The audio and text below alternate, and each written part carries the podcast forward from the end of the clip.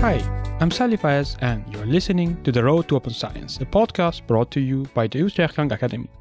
We are back after the summer break with our fourth edition, and as we continue our journey to the heart of the open science discussion, I'm joined by two inspiring guests.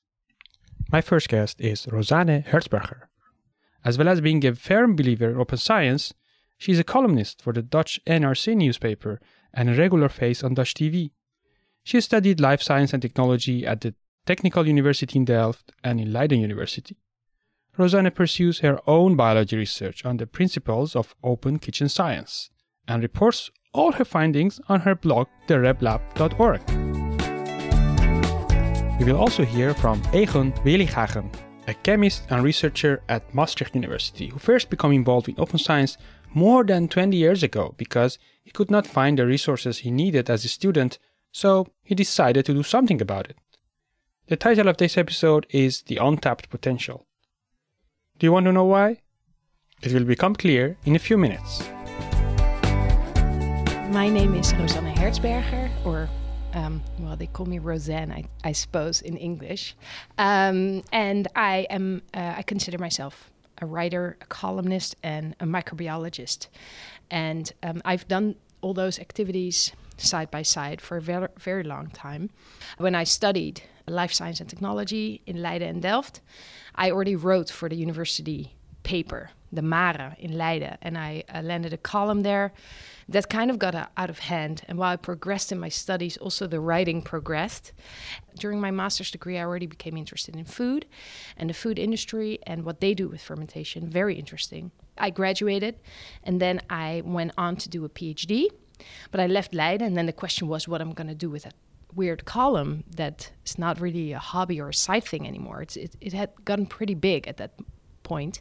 So then I wrote to NRC if they would give me a column, and they did. So uh, in, in terms of income, like I was paid to do science, and I had some side income, side activity was the newspaper. Then I went on and did a postdoc in the United States, transferring from basically food lactobacilli, the lactic acid bacteria that are active in a lot of our dairy fermentations. I went on to study those same or let's say closely related lactobacilli in the context of the female reproductive tract or if you're okay with that, I will use the word vagina. um, so, vaginal bacteria and vaginal microbiome in sickness and health during pregnancy, during s- sexual activity. Uh, that was a great time in the USA. I went to St. Louis and uh, still wrote my NRC column. And then I got into a big conflict there with my supervisors, unfortunately. Very ugly for me, for them, for science as a whole. I went back with my three months old.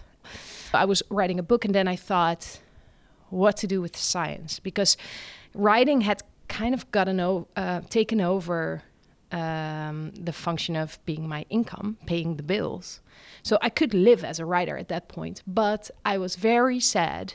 Like I felt like real deep sorrow having to leave science. And then I thought, this is not a fair question. In or out, in or out of science is not. A, I don't want it to be this black and white. Um, so I asked if I could continue as a guest researcher at the VU, and uh, started to do research there as a guest. So I have hospitality. I, I have a bench. I have some time to do science, but not a lot and this is this is the current situation so i write i'm in the media quite a bit tv radio but i also do a lot of talks for industry that pay very well and every time i get a bit of money i go back to the lab and be a researcher unfunded but funded by myself so that's really cool Uh, so you basically use your other jobs to say buy time to do your research. Uh, in some sense, it's not very different from the university. Actually, there they people also teach to buy time for their research or write grants. and in the hospital. I mean, uh, doctors who do research do it almost always next to a full practice with patients. And I believe that to have the luxury to devote 100% of your time to science is a, is very rare and is also not very realistic. What I would like to do is find alternative uh, business models, basically. Stuff that's going to pay for science Where do you get your questions? Where do you get your inspirations for new questions? Uh, how how is your interactions on the scientific uh, level with the rest of the scientific community organized? Yeah, that's that's a good question because that was um, it's very intimidating to go back to science and say, "Hi, I'm not going to be funded, but can I help out?" Because it's I, you know, maybe you wanted to have his job or you wanted to. It, it can also it, it is regarded sometimes as a loss, right? As as as a a demotion instead of a promotion to leave academia luckily, I had very good interactions with both the professors that I worked with in my master's degree, uh, my supervisors during my uh, PhD, and all the, the whole lactic acid bacteria community. I've always an, a huge experimental wish list. Uh, that I can never, never finish. And I, I think that that is recognizable for a lot of people. The other thing I do is I go to conferences. So I pay for that myself, which is very expensive but also very fun. I always had great a great time, like almost like a vacation. Like like and if you see your science as a love, as something that and you you don't feel the stress, you know, of having to be accomplished, having to be better than everybody else, then suddenly it's a whole lot of fun. There's huge opportunity because for every PhD who ends up finding a job in academia, they are 19 or maybe 30 or I don't know 50. The number keeps changing people who leave to other sectors, they still keep their love for science. Uh, most of them, but not everybody, gets the chance to at least dedicate time to his own research or her own research questions. And do you find it easier to collaborate with with other people who, like you, do it uh, sort of for fun, or with say academicians who do it as part of their job as well? Uh, you already said there is a different setting because they have the title and they have the position yeah. and they sort of should be open to this acceptance. Do you see organizations of, let's call it kitchen open scientists, uh, form?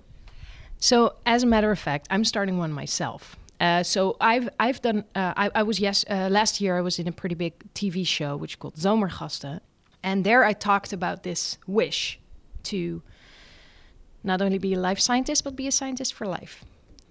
And uh, a lot of people responded then. They said, I, am res- I want this because I'm fed up with academia. I don't want the competition anymore. And there's a lot of complaining, right, in academia going on about the funds, about everything. So I wrote a few columns about it too. And a lot of people responded to me. If, uh, first, it was only women, because it's a lot of women actually who, f- who feel most who love science and who also feel most, let's say, rejected by the academic community and, and about the ongoing competition. Um, great scientists who who did who had great academic careers or who were just fed up. A lot of them also with private issues, with having to match uh, family life and uh, science life.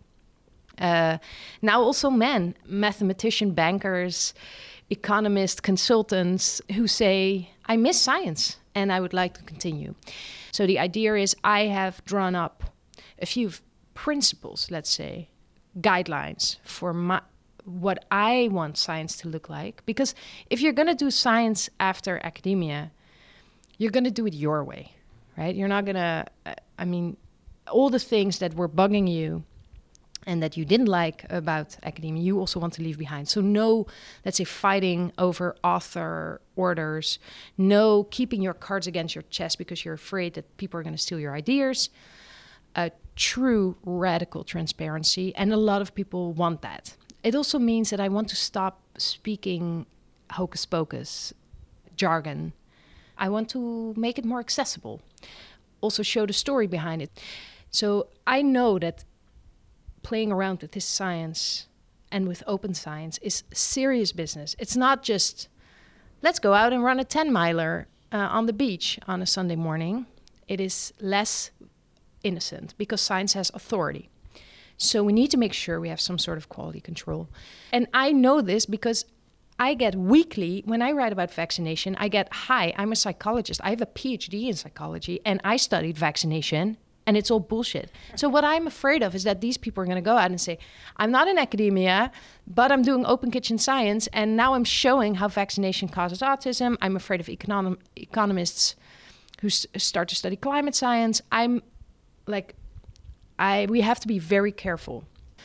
Uh, we're very wasteful with people that we educate, that we give a great education paid with public money to become independent researchers and then the moment they are an independent researcher they stop doing independent research and start making money for industry or teach or take care of patients but do something else. And it's very uh, it's really a pity that at this moment these people don't feel the need or the let's say the space to continue using their expertise for the benefit of science. So, what else would you like the university to do for giving more room to such type of sort of activity which is not formally closed ivory tower academia but helps it a lot so what should the university do to gain uh, the benefits of such activity I think there's two things. You can provide your alumni with access to your laboratories, to your uh, talks, to your. Even if you're afraid of confidentiality, some th- sort of thing, you can still have them sign. Keep the access to literature, maybe, uh, to lab space, to machines, to stuff, and it's it's costly. I know. And my ho- my hospitality is also not for free, right? That's a gift from the university to me, but I hope that uh, that it can it can right, pay off. Right. Uh, what they can do is practice radical transparency. So everything that doesn't need really need to be closed because whatever you want to make money of it or patent it or something, open it. Put all your protocols online. Dedicate some time to your websites. Improve them. Be on social media. Uh, sh- throw your posters online live stream your talks or let's say have as a requirement to whenever there's a talk somebody presenting that there's also a version of that online yeah give access and um, not only to your papers but al- also to everything that goes on behind the scenes that's second. And that's th- those are two very important things. So access to the uh, laboratory and access to your information. And I, mean, I, I hope that you that everybody can see that the open kitchen scientists will give back. Uh, i have one more question. So what do you see? Rep labs that's how you call weblog maybe first you say what does it stand for it was rebellious laboratory. And it, it so just to just to give you my when i thought of this imagine i was at home with a seven week old baby just quitted my job because i was afraid that i'd get fired. And if i'd get fired i'd lose my status. I'd be an illegal alien instantly. Me my husband and not my son because he's an american. But i was stressed and the thing I cared about most was an experiment that I wanted to do, right? And and the experiments that were on my wish list. And I was like, if I don't get back to the lab, I will not be able to do this and this and this and this and this. And then I thought, this is an, a solvable problem. Why am I not at and the initial idea, I'll tell you honestly, was how can I do this stuff at home?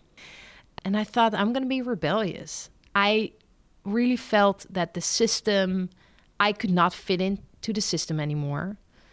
And um, I really needed to find a way to do science, let's say, outside of the system. And now that we know RepLab is the rebellious lab, where do you see RepLabs in five years? What do you think it has achieved and what's its surrounding, what its in its conditions? in five years, I hope that I was able to do, let's say, two or three, let's say, findings. I'm, I'm literally saying findings, as in, I probably don't have the, the time and the money to really, really do take it to the take it to the end, to really double down on it. But at least show the community, hey, I found this, I found this, I found this. Maybe this is useful for you. Is this true in your hands? So two or three m- more of those, like impactful blog posts. That's what I'm talking about. Second, I hope to have some peer review done. So, and and then in the sense of real people people looking at my data openly. Third, I hope to have one reproducibility case. So so basically a lab who says we're finding the same thing and we're willing to let's say validate that, put that together with your finding to say, hey, this is pretty strong. We're going somewhere here. I hope to still have hospitality. Uh, hopefully at the VU, I'm very happy there, but I mean, wherever it takes me. I hope to have a group of Open Kitchen scientists together and maybe even some funding. You could think of, uh, I mean, there's a lot of, uh, I'm not good at money, but you could think of some, let's say, finance to say, to reimburse the universities for, hosp- for having us come to the lab. I hope that we have a professionalization step in our uh, communication, in our blog posts.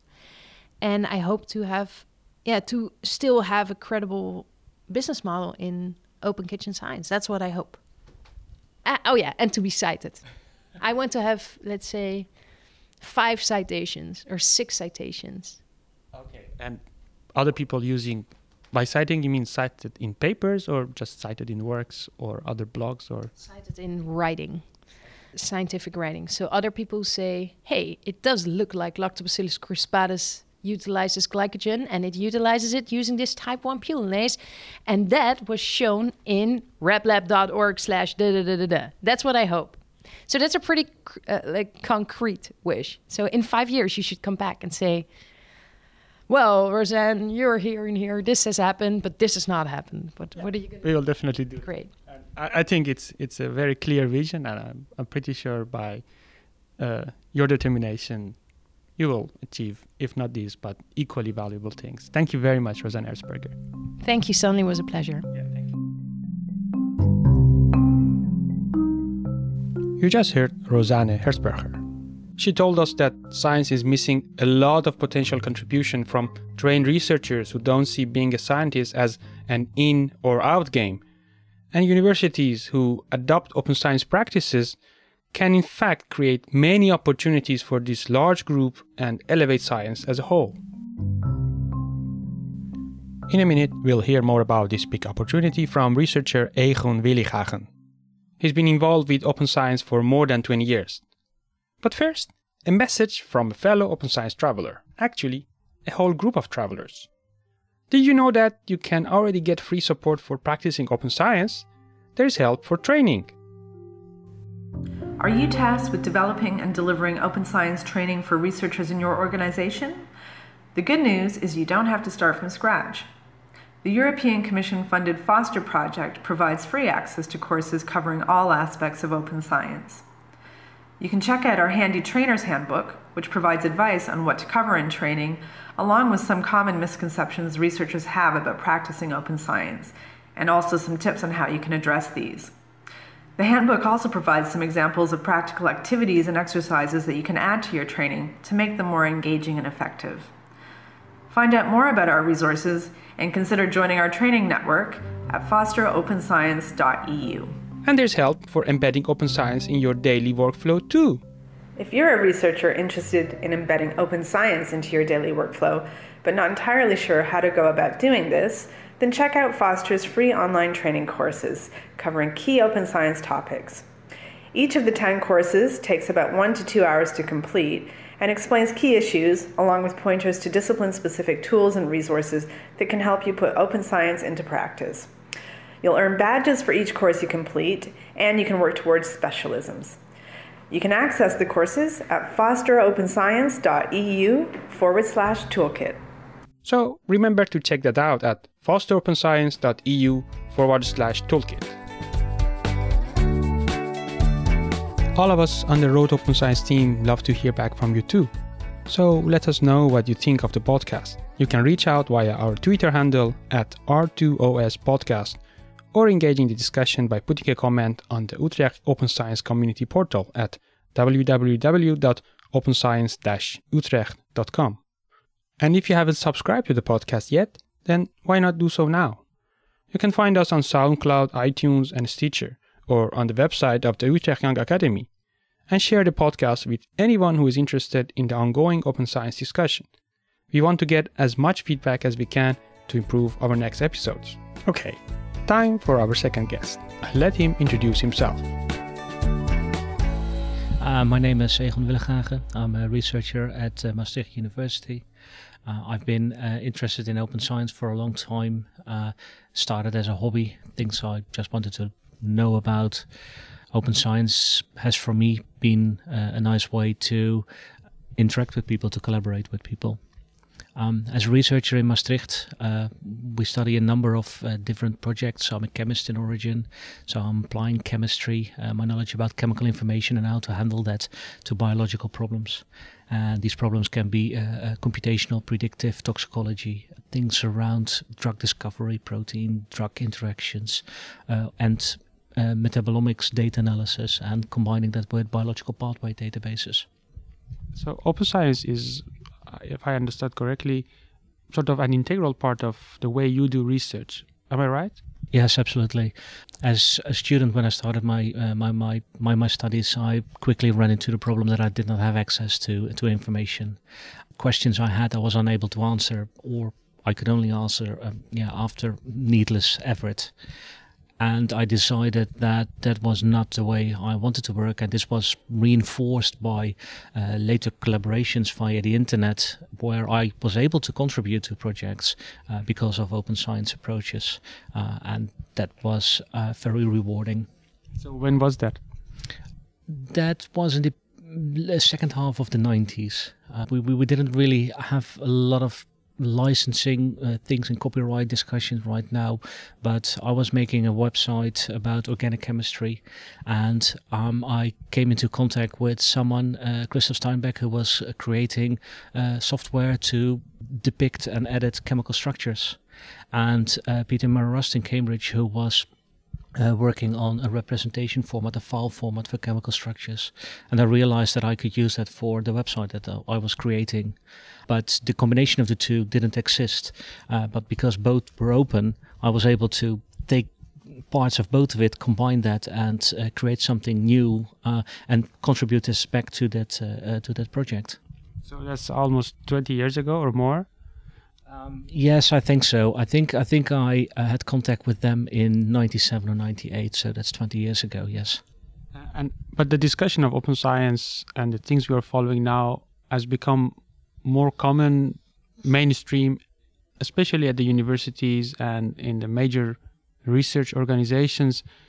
More in the recent years, and we are also seeing more and more new developments.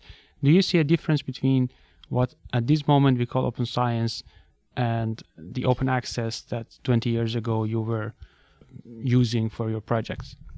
Uh, that's not an easy question. There, there, there are differences. It's harder to, for me to decide how important those differences are. Uh, one obvious thing is just scale, and with scales come formalities. Another thing, 20 years ago, the term open science did not exist yet. Uh, we had open source licenses. There were no open licenses for documentation. So um, uh, we, we, we had uh, a documentation f- uh, a license from uh, from the GNU uh, people. Um, which were not really suitable for uh, yeah for what we would consider open access right now. Uh, so the Creative Commons licenses have simplified things, have standardized things uh, further. I would say open science right now is more mature than it was back then. But since more people are involved, the scale is higher, we also see a lot more resistance, if you like. Uh, people that try to bend terminology, uh, remove underlying important rights of open science. So, which is particularly clear in the discussion around open access. In open access, has that that term has become so so broad, so sometimes meaningless, whereas open science to me points to the ability to use something to reuse that, modify it, uh, and redistribute the changes I made uh, as part of the whole. So you're telling me that open science needs certain principles, or open access needs certain minimal principles to make it useful the way you were using it in the past 20 years. So, can you give some examples or a list of these principles? Is there a list of such criteria that you see in your view is necessary to call something really open? Yeah, I think the list uh, actually consists of only three things. Uh, I, I I haven't thought of further needs, and these three things are the same for, for open data, for open access, for uh, open source, uh, and they're they're basically just simply the rights that that allow you to continue building on top of previous science. So what you need for that is uh, the first of thing. Uh, first thing is you need to be able to access it. You need to uh, be able to use it, the right to use it. The second right is that you need to be able to modify it, correct things, for example. And the third one is that you can actually reshare uh, what you started with, uh, the new improved thing, if you like. Now, these things uh, I think apply for for, for the various uh, corners of open science. This comes to the community set rules or principles, which are actually not written in stone at all. It's they are sometimes even not written on paper. They are unspoken rules, which sort of given from generation to generation. So, do you think we need governance for this commonly shared data and also the rules of sharing? I think, like with most aspects of science, uh, it tends to be self correcting. And the awareness that data and articles are the same and should be rewarded the same in, in, in that respect as well, and should be governed in the same way, that is starting to get more ground. I think it, it should be governed, but not differently from from other ways of how we uh, uh, uh, deal with good practices in science. And who should govern such schemes? Is it a community that comes together and sets a governance scheme, or should there be the publishers, or should it be the grant organizations, or the people who ordered this type of research? How do you think uh, these governance structures take shape? Because I know that you are active in many activities, collective activities to gather data and to structure them.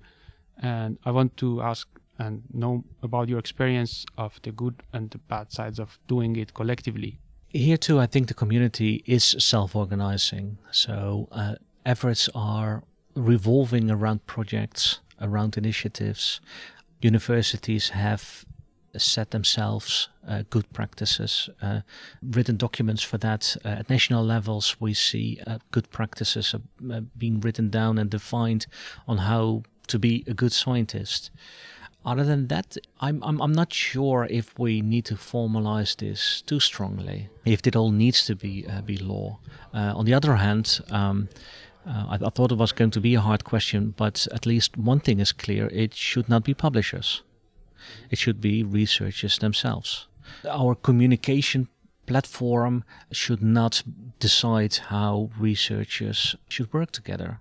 The platform is just a platform. It's just a means. It's uh, it, it it cannot be what decides what researchers do. That should uh, researchers do themselves uh, in collaboration with, with, with, with others, but not the publishers. I think.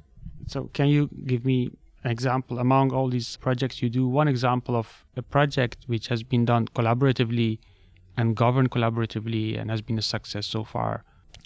Success is a bit of a, a hard definition i think but i think the projects that turned out doing quite well uh, include for example all the uh, chemistry development kit.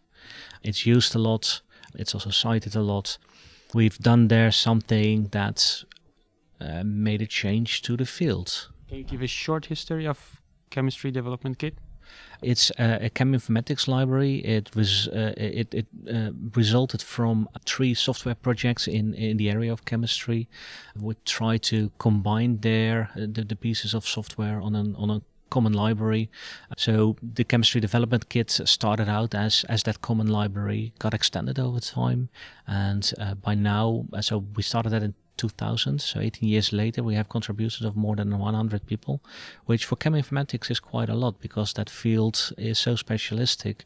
It's not actually so large, at least not at the uh, method development side and the using side uh, much more. So is it all voluntarily or is it an association that supports this financially and uh, uh when it needs some to get resources, do you get it from people or do you get it from institutes? It's it's sort of a bit of both. There is no foundation or association or, or, or, company behind the chemistry development kit. At the same time, we're getting contributions from all sorts of sites, and uh, like a lot of scientific software, the main contribution comes from paid researchers at academic institutes or industrial institutes, for, for, for that matter. So the work effectively is being paid for, but the funding there is not always specifically for the product. The collaborative need was actually uh, the trigger that caused this development, this collaborative development, particularly. Uh, multiple people having the same needs and trying to find a solution for that. So I'm not fully aware of your structure of governance or structure of control, uh, maintenance of this uh, development kit, but there are other open source packages. Um, Python is one example of them. There are certain packages of Python which, although they have millions of users, the core development team is somehow 10, sometimes even 100, sometimes even less, depends on the package. And one would argue that you know if these 10 people suddenly you know decide to do something else or if the project dies what's going to happen how do you address this concern in scientific projects of this scale that you're mentioning if it is open source or open science depending on source code or data uh, and it is useful then someone else can take it over and we have seen this for uh, for, for, for projects where where uh, the lead developer, sometimes one or two people, uh, the lead developers actually uh, step down and someone else takes over. And open licenses with those implementing those three uh, uh, three three core values, core rights, actually make that possible. But it's not the only uh, only thing, of course. And um, uh, just putting an open license onto, on top of something doesn't make it sustainable, doesn't make it maintainable. You'll actually have to adhere to coding standards, uh, documentation standards, testing, testing allowing you to to, to, to, indicate what expected values are, or compu- computed values, or uh, return values of functions allowing the next person to understand what the code is doing and understand enough of it so that uh, that person can maintain it. Are, are you not worried, or in any of these projects, have been the cases of having free riders? Because that's a common thing that comes in, say, common projects, the, the open projects, that people make benefit of it, even commercialize it without giving back to the community because probably giving back to the community is the way that you can sustain such projects for long enough time, right? As as a researcher, I would love it actually. The more people that use it, the more your work actually has impact on society. So every every researcher should be delighted if people uh, piggyback on, uh, on, on your result or leech on it on whatever you would like to call it, or or data parasite if you like. As a researcher, I think anyone reusing your work is the highest compliment that you can get. For the chemistry development kit, we actually very deliberately took a license, the LGPL license, that allows uh, embedding in commercial proprietary products, because we realized that the foundations of, of cheminformatics is something that we all benefit from. And uh, around that, uh, you might have graphical user interfaces and uh, but the foundations if we can uh, agree on collaboratively working on those foundations um, and the lgpl allows exactly that. If people make changes to the core library they're expected to make that openly available. If they make interfaces around that tools around that they do not necessarily have to. It's again by the license that you protect it so that even if it is you know profit is made, the profit does not cut from the original project that was started and does not stop the project from developing itself further. And this is also, I think, a lesson we had from the open access software at the beginning. Um, so, so I, I, think there is a lot of lot of room there for for, for, for mixed models. Uh, on the other hand, I'm, I'm paid for my work anyway, whether I make it open source or if I keep it closed source. I'm paid anyway. I'm, I, I now have a fixed position at the university. So I have absolutely no excuse, I think, to not make it open source. This topic we had uh, in our previous po- episodes about the science and the career in science being a star system that you need to shine to grow and to be recognized. And one thing that big projects that have a lot of contributors has it that it's relatively difficult to point at a certain individual and say, you know, this is the star and this is the lead. Uh, and this discourages some people to participate in these projects.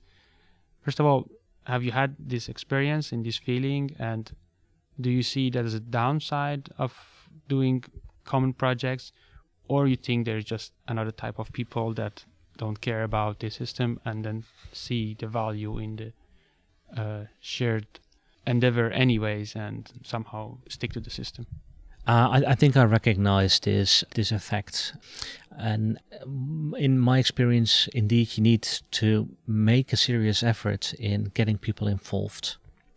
In uh, in the open source projects uh, that we did, Chemistry Development Kit particularly, you actually uh, get very little insight in all the people that are using it. And sometimes just only after a, a, publication gets out, you see who uses it. And sometimes that might, might include actually modifications that they made.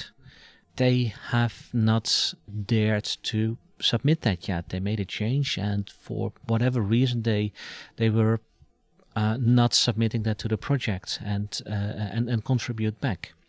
I recognize that a lot, and uh, in uh, uh, open source projects and also in other projects, uh, you see the uh, the importance and the use of tracks to get people started, to get people to contribute small bits, making small steps. And uh, our collaborators in San Francisco, the group of Alex Pico, they developed an academy, small steps of this is how you do this, and people can start doing this and doing a small task by small task, and in this way uh, building up uh, enough knowledge uh, about the project and how the project works, not just technically, but also in, in, in, in terms of collaboration, enough skills that they, they become familiar enough with everything that they dare to make significant contributions. And sometimes this can be really scary. Even I have that as a well, quite experienced open scientist, always thinking, is this going to upset someone? But back to the question was about getting uh, newcomers or people to motivating people to join such projects. You said you need to train them. Probably they are students. I don't know maybe you can list what is the students motivation and do they receive the feedback from the motivation they put in? And if there is a system that only rewards the stars and only one in hundred gets you know a cookie at the end uh, would that sustain itself or we need to also change it? I think a reward system for a lot of open science projects exists by just being an open science project.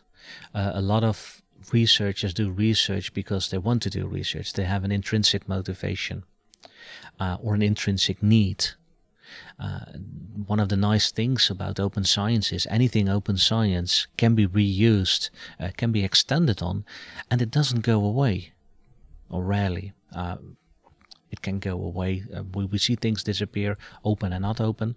Um, but it's it's there you can extend it on and uh, uh, by yeah, being able to just extend on it it very often uh, allows you to do things much more quickly so there are uh, uh, uh, for for things that are valuable, always a lot of people that actually see that open science thing as something they need, so they have their intrinsic motivation. Um, this is, I think, what keeps open science projects going. And uh, for maybe the last thing I, I can ask from you, as a university, if a university wants to change strategies or change policies in a way that promotes open science practices, what would be your first advice? What should change or what should be done? My most important message there uh, typically tends to be the following uh, following realization that I rather see 100% of people contribute 10% to open science than 10% of the people contributing 100% of science. And this is essential. You can do open science and it is not black and white. You can contribute to, to open science in very many ways. And you don't have to uh, give away your crown jewels, your, your core API. Uh, you can very well protect your, your own business and still contribute to open science. Uh, sometimes you have to search uh, a bit for it, but most people have things that no longer have value to them uh, or has some value to them, but combined with by, by contributing it to open science, combined with other things, actually get exponentially more value to them and in uh, allowing them to, yeah, to look into new profitable uh, areas. So my main message there is uh, is get people to realize that this this thing that open science is not about you must do this or you must do that, but that open science is is about collaboration uh, for the bu- mutual benefit. So more like an option than an obligation. Absolutely. Thank you very much, Egon. It was very nice talking to you.